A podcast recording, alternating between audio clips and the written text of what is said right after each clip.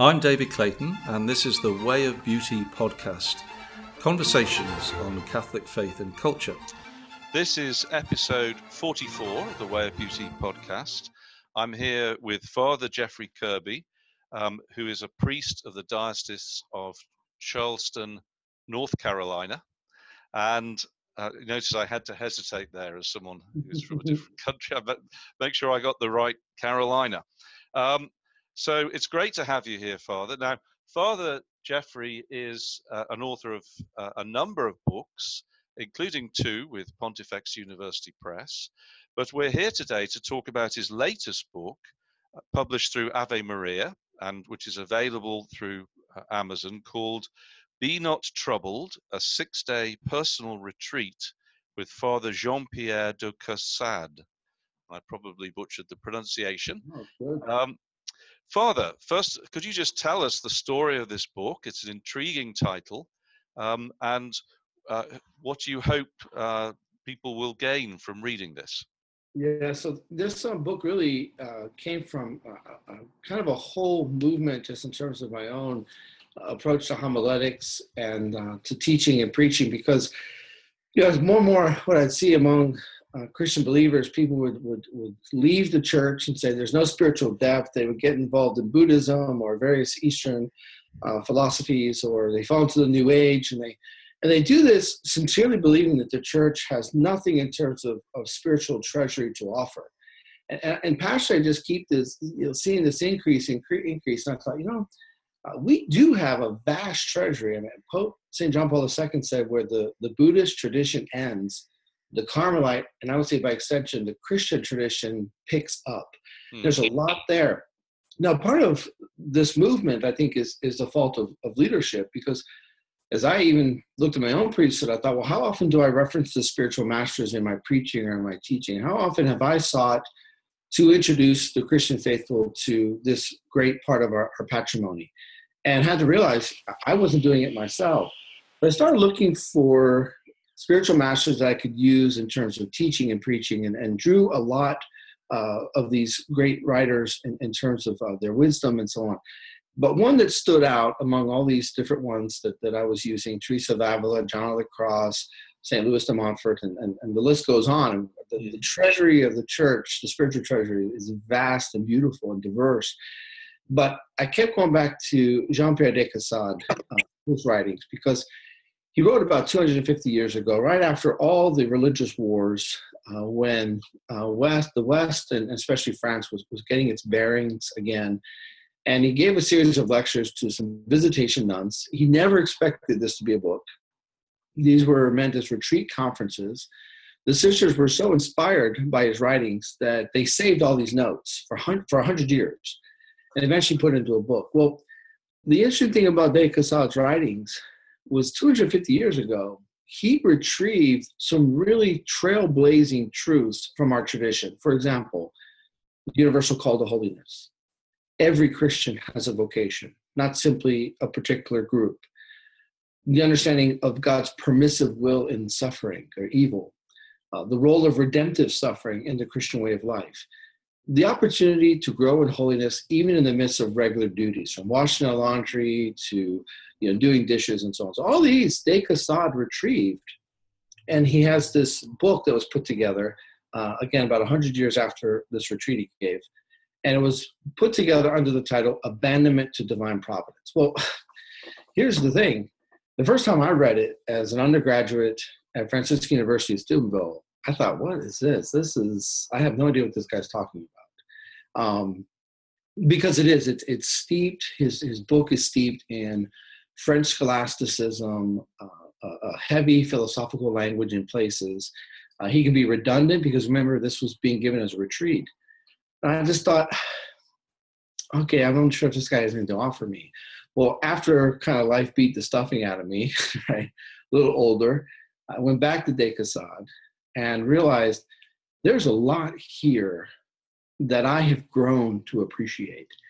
And as I have found De Caussade to be a spiritual mentor and spiritual friend in this push to promote our spiritual patrimony in the church, I, of course, went to De Caussade among many others, but I thought that De Caussade especially could be very useful to us today. So I took his writings in order to prevent my initial experience with him, among others. I took his wisdom and I broke it down to six days. It models the six chapters of the book and made his wisdom digestible in a retreat format so that anyone could pick up this little book, Be Not Troubled, which was one of his big things, you know, abandoned to, to divine providence, and hopefully be able to drink, as we would say, from the wellspring of, of spiritual wisdom, especially from De Wow, this is exciting. and a, uh, the whole field is, is so close to my heart. I live here in the East Bay near San Francisco, and um, what always strikes me about this area is that people are looking for mysticism. They're, they're aware of this call for us to be a mystic. And this is not a, a sort of an unusual thing. As you're saying, every person is yearning for this. And which means that it, it, it, it can't be something that you have to do by spending 50 years on a mountaintop in Tibet to achieve. There have to be very practical ways to doing this for, for most people. Um, and I, I think that something like this would have huge appeal if we can package it right and sell it right to, to people here. And I'm guessing, and, and, so I'm going to put this to you. I'm guessing that that this the first um, readership you're imagining here is Catholic. That you're talking to, to Catholics. You're attempting to hide this, but the goal then really is for us to do what is contained within it, be mystics ourselves, and then be contagious. Uh, uh, yes. Try and attract others, and that's the next step for each of us, really. Yes. Um, and, and if we just look at, uh, for example, echoing some of the points you're making, David, that if we look at Amazon, the number one genre that's is selling on Amazon is transcendence and spirituality. So there's definitely a cultural yearning for transcendence, for spirituality, for a, a depth of soul that is beyond the mere material. Yeah. And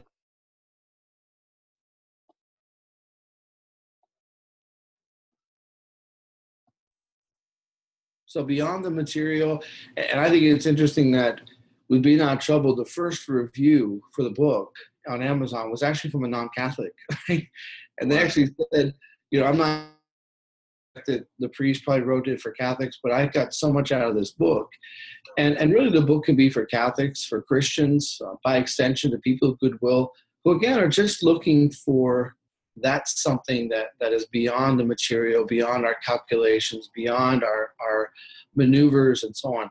So I hope that Be Not Troubled can not only help direct people in that way, but also show people, remind the West of the incredible treasury that we have in the Christian tradition. I mean, as I really thought about it, um, because of this this cultural challenge, I myself was just surprised. Thought, why have I never preached about the purgative way or the illuminative way, or you know, about the understanding of you know uh, the spiritual darkness that comes uh, you know with aspects of, of the spiritual life, or the different prayer forms, you know, composition of place, or you know, Poustinia and the Russian tradition and various things of that sort. It's so rich.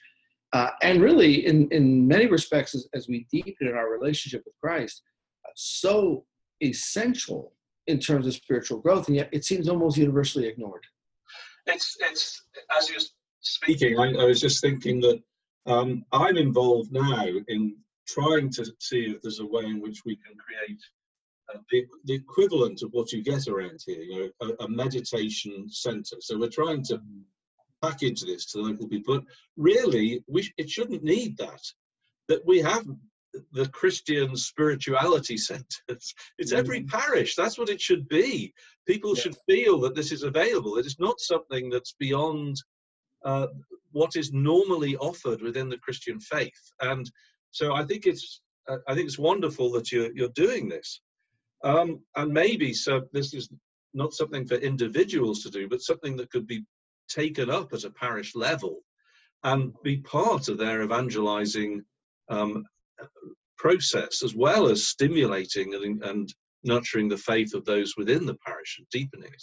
Yeah, and I'm so I'm I'm glad to hear you say that, David, because I'll tell you one thing that I have also noticed. I mean, I I was doing this, uh, and and I completely understand, and I don't think there's any fault, but there was this heavy push, uh, you know, and I think there still is a heavy push when it comes to evangelization to immediately go to catechetics, and, it's understandable. We we want to you know declare the truths of faith uh, and so on, but I just wonder if in the West today the best way of approaching is through the spiritual patrimony.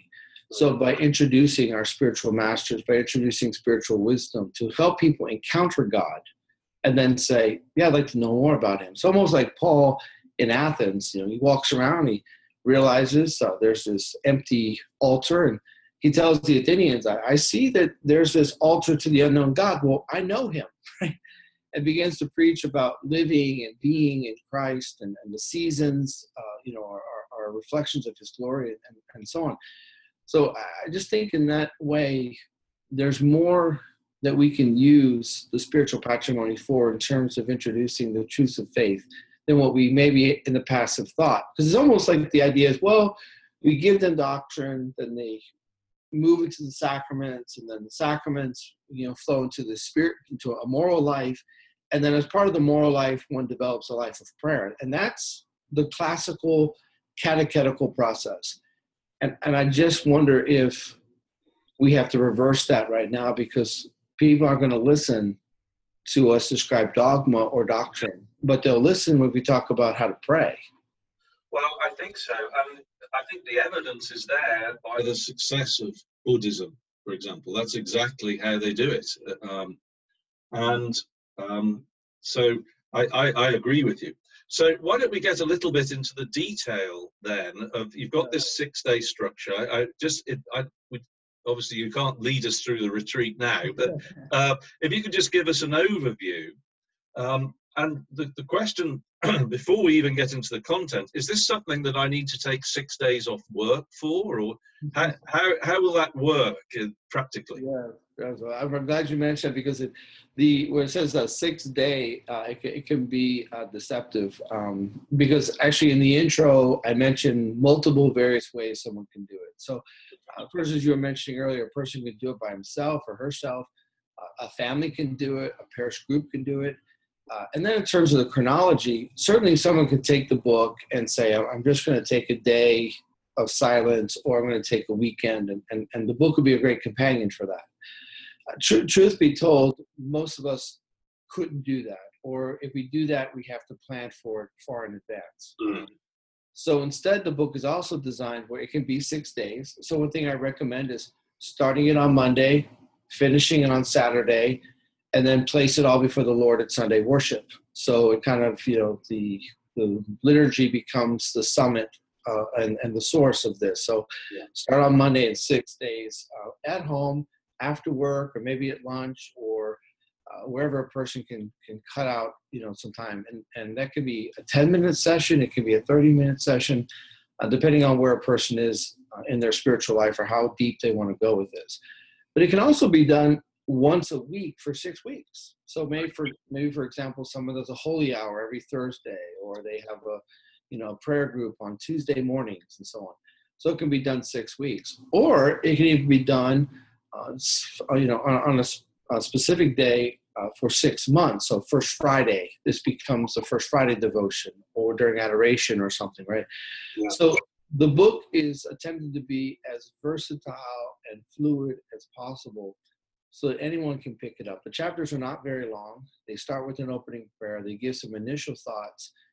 They then give a little bit of explanation from De Caussade, applying it to contemporary examples. I use examples from my own life in order to illustrate uh, how important these can be in, in the trenches. And then it concludes with another prayer and with some possible action items. You know, uh, how to take this wisdom and now apply it to our lives where we are. So each chapter again it could be 10 minutes it could be a half hour it can be an hour long for a, prayer group or something so my real focus was this has got to get out and how can we make this as flexible and applicable as possible in as many situations as possible um, because david it, it does it it, it uh, distresses me uh, as a Christian and as a priest to see people abandon biblical faith. I mean, to abandon Christian discipleship because they legitimately believe that the church has nothing to offer. And we have this vast treasury. And I think we've we've taken that lit candle and we've put it we've put it uh, under uh, the table. And, and this book was one small effort to put the candle back on the table so they can shine and give light to all. Right. Could you just give me an example then of um, just so I can imagine what these uh, is it spiritual exercises or is it, is it a meditation or a contemplation? Just give furnish us with an example of what we might be doing on day two, for example. Yes, yes. So De Caussade, um, you know, and, and, again, some of it is in the original work. Uh, De Caussade can be repetitive because they were given as retreat talks, but he, he basically walks us through is you know uh, understanding the present moment, you know, that God, is everywhere. So he even jokes at one point, um, he says that Our Lady was probably annoyed when Gabriel appeared to her. because for Our Lady, God was as present to her doing the laundry as in the presence of an archangel. That every moment becomes this sacrament. Caussade coins the term the sacrament of the present moment, this invisible, uh, excuse me, this visible moment of invisible grace he also develops this really beautiful spirituality of the I am, where he says, you know, God is not in the past, he's not in the future. So he says he's not in past hurts, he's not in future hopes. God is here, and the best place we can find God is right here, right now. So the first couple of chapters develops that notion because obviously that can startle us a little bit in the west because it immediately challenges us in terms of this frenzied pace this multitasking right? Go go go go. Do two things at once. Go you know the more you can do the better and the best the better you can juggle things the more successful you'll be. And go go go go go. I mean people sitting at dinner with a friend on their phone doing their to-do list and, and worried about social media uh, all at the same time and not really experience the moment that that sacrament of the present moment. So Caussade works very difficultly in the first few chapters to kind of break that um, you know that kind of crust. Certainly in his day and even more so i think in ours which is why i think it's so uh, helpful to us. And then he goes on to talk about vocations. He talks about um, especially the role of virtue. I really like what he does with virtue he says that virtue is holiness in tangible form. So virtue is, you know, sometimes we can have these very uh, almost abstract notions of holiness. He says, no, holiness is, you know, smiling at our neighbor when we don't want to. You know, holiness is, is going to ne- the extra mile for the for the for the neighbor, uh, you know, uh, next to us, and so on. So he says, and that's holiness right there. Like that is constant emphasis on the present moment, doing this now. And then he says, by having that understanding, God's presence, this role of virtue, we can then fully abandon ourselves to God's providence. That God is here, uh, He has a plan. Uh, we can trust that plan. He doesn't say we're to be uh, quietists or pacifists. He says, no, fulfill your duties. He has a very strong notion of vocation. Fulfill your duties have genuine concern over your responsibilities, but then when it's done, abandon yourself to divine providence.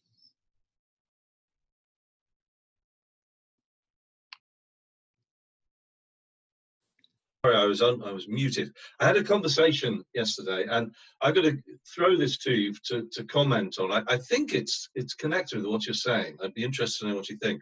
Um, people, there was a discussion about whether there are such things as coincidences. Mm. And I said, you know, I've never been one to look for signs of God in coincidence. I think things occur at the same time, but um, and uh, the people I, I was with thought I was saying um, I don't see God in what's around me, and actually I was trying to say the opposite. I was saying that um, if if you only see God in these sort of what might seem to be unusual signs, yes. then I think we're missing the fact that, that everything is a sign. The whole of the cosmos is yes. is is is there to to point us to God. Yes. And these things yeah. only seem re- remarkable when we're not sensitized to the fact that everything is part of God's plan. Yes, and I'll tell you what's so important, and Caussade would be right there in a sense of seeing the whole narrative as the unfolding in the present moment of God's will and, and calling us to, to that act of trust and, and confidence in Him. And, and, what is so important in that view that you've described, De of course, would, would say the same thing, is that though that is a very important perspective, especially when there is suffering or hardship because we think well god is only here in these coincidences or these yeah. moments of particular blessing or grace or consolation or or, or uh, material blessing even right? If we think that that's it well wait a minute. Well you know god is as present to us perhaps even more when there is suffering and tragedy and hardship and disappointment and so on. And, and so i think that while it's not intended you know uh, a lot of our spirituality today if we're not careful, is heavily influenced by an evangelical notion of health and wealth gospel. That yes. if you do this right, you're going to be blessed. God's present. There's no coincidence because God wants to bless you. God wants to give you what you want. God wants to, and, and that's true, but incomplete because yes. there are times where God will say, "I need you to suffer for me. I need you to carry this cross. I, I need you to, I need the righteous to suffer for the sake of the unrighteous." I mean, this is the core of our faith, and if we limit God, as you're saying, David, if we limit God to these coincidences, then we miss his presence in all the other moments. So yes, and so miracles is the same sort of thing. I believe in miracles, um, but the, the, the, they're only remarkable in that the mechanism by which the, the, the event is expressed is not to the, the common order, if I can put it like that. Yes. But everything is, is, is a sign of the working of God. It's the same sort of thing. Um, and I, it's it's it's yes, it's interesting to hear you say that because it struck. I've had amazing things happen in my life since I became Catholic. But mm-hmm. I think the most remarkable is the appreciate appreciation of the unremarkable. Yes, that that's what's the great change. And, yes, yeah, and to see God in the ordinary, absolutely. To see God, and, and this is a, a strong push of De Caussade as well, to, to see God in the ordinary, he would even say mundane things. Um, you know, the, the, the fact that two plus two will always equal four should fill us with tremendous wonder. like the, or the fact that we can do laundry and it becomes a means of our eternal redemption. You know, like this is powerful, beautiful things that we should never allow ourselves Uh, to become accustomed to or take for granted. Like, so I think that sense of awe is constantly provoked when we realize, well, yes, there are particular miracles, but life itself is a miracle, and all the moments of, of all the moments of life are God revealing Himself in different ways and different circumstances. That includes even hardship. Like De Caussade is very important in in his teachings on the permissive will of God in terms of evil you know that, that in all things that you know god doesn't actively will evil but the realization the call to accept the fact that he will permit evil mm. why? St paul talks about um, in the letter to the thessalonians the mystery of iniquity. But De Caussade goes further and De Caussade says look like you know we take this at face value like god allows this uh, in order that the suffering will serve a greater good. So maybe my suffering is so that a missionary's preaching preaching can be more effective in terms of conversion to the Christian faith, or maybe my suffering is happening so that there's brought about reconciliation in my family or the family across the street or something. So for De Caussade, like every moment was a powerful opportunity, a, a sacrament to encounter God. And I think the more we retrieve that, the more we'll want to put our cell phones down Father, we're, we're back again. I think we had a sort of the internet was down for a second there. but you're talking about the, um, the the role in this of uh, of suffering that it has a part to play in our holiness, and the more that, that um, we experience this through God's grace, the more we can actually see some meaning in it, and it can encourage us to embrace it in a new way in the ordinary things of life. So you're talking about spending time with our neighbor, for example, as a result of this and not fleeing it. Yes, yes. And, and, and I think that's a, a, a, again, a very helpful retrieval that De Caussade gives us. This in this whole realization of, you know, the, the commonplace of suffering in our lives. Like we can, if you're not careful, we can kind of try to create our it's artificial world where suffering doesn't exist or shouldn't be there, or if we suffer, something must be wrong. You know, like uh, we've done something wrong, or God has somehow failed us, or something. And De Caussade really puts suffering back within the context of divine providence. Like the Lord blesses us uh, with prosperity, the Lord blesses us with suffering, and so on.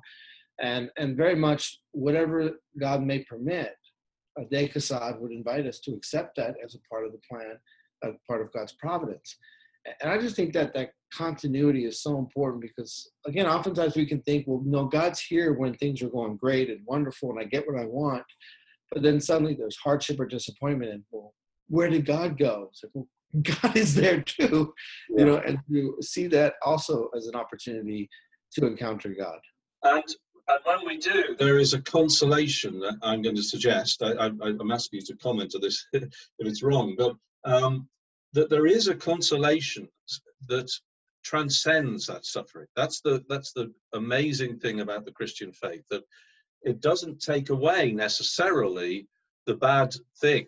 We might still have to put up with that, but there it gives us a way to be happy. There's a sort of inner consolation that yeah. is greater than the suffering we're we're experiencing, and and yes. sits alongside it in some way. And and um, and we can't imagine that, or certainly I'm just speaking for my own situation, that's even possible because I, I, know that that's not how I am naturally, but it's only when I've had to face those things. And thank goodness on those occasions when I've reached for God, you know, I've prayed and, and that I think, I think I can get through this, you know, one minute at a time or something. Mm-hmm. And, and there is an inner peace and, and it's, it's a mystery. Um, mm but it is possible. I, I think of Saint Stephen, the mm. martyr, and, and and I hope I never have to face that. But in a little, in the little events of my day, they're, they're important to me. The things I have to deal with. Yes, yes. And, and, and to take the, for example, the, the the situation with Stephen, of course, the first martyr, he's stoned to death. And what do we see right after that? Well, because he accepted, you know, repeating the Lord's own words, you know, I commend my spirit uh, right after that, what happens is he is seen, you know, to approach the throne of God. And the only time throughout all of the scriptures that Christ is shown standing at the right hand, not seated, standing. We can say the Lord Jesus gave Stephen a standing ovation, right? and then right after that, Paul converts. And there's a strong spiritual tradition that says it was the suffering of Stephen that brought about the one, the conversion of Paul. So in this that evil, there's no Pollyanna here. Evil is evil. But precisely because it is evil, when we take it and offer it to God, we abandon to divine providence, then God can bring a good out of that evil by our openness to abandon ourselves to divine providence. So, you know, there in, in one sense, like, you know, evil can betray itself when it's presented to the person who's willing to offer it up for a greater good. Right. Well, I think we'll finish there. Father. Is there uh, anything uh, you want to say um, in closing? If not, perhaps just tell us where we can buy it and uh, yeah. where we can get hold of it. Yeah, thank you. I, would say the, the whole point of the book was to help people understand the spiritual depth of the church and to understand God's presence in our everyday lives. And uh, the book can be purchased from Ave Maria Press, the publisher, or through Amazon or any Catholic bookstore uh, near uh, listeners. Father Jeffrey Kirby, thank you very much indeed. Fascinating conversation. You've been listening to the Way of Beauty podcast, conversations on Catholic faith and culture. If you enjoyed this episode, then please give us a five star review on iTunes. This will help others to find it too. Also, if you're interested in delving more deeply into the material that we discuss, you can do a course at the Pontifex University website. That's pontifex.university.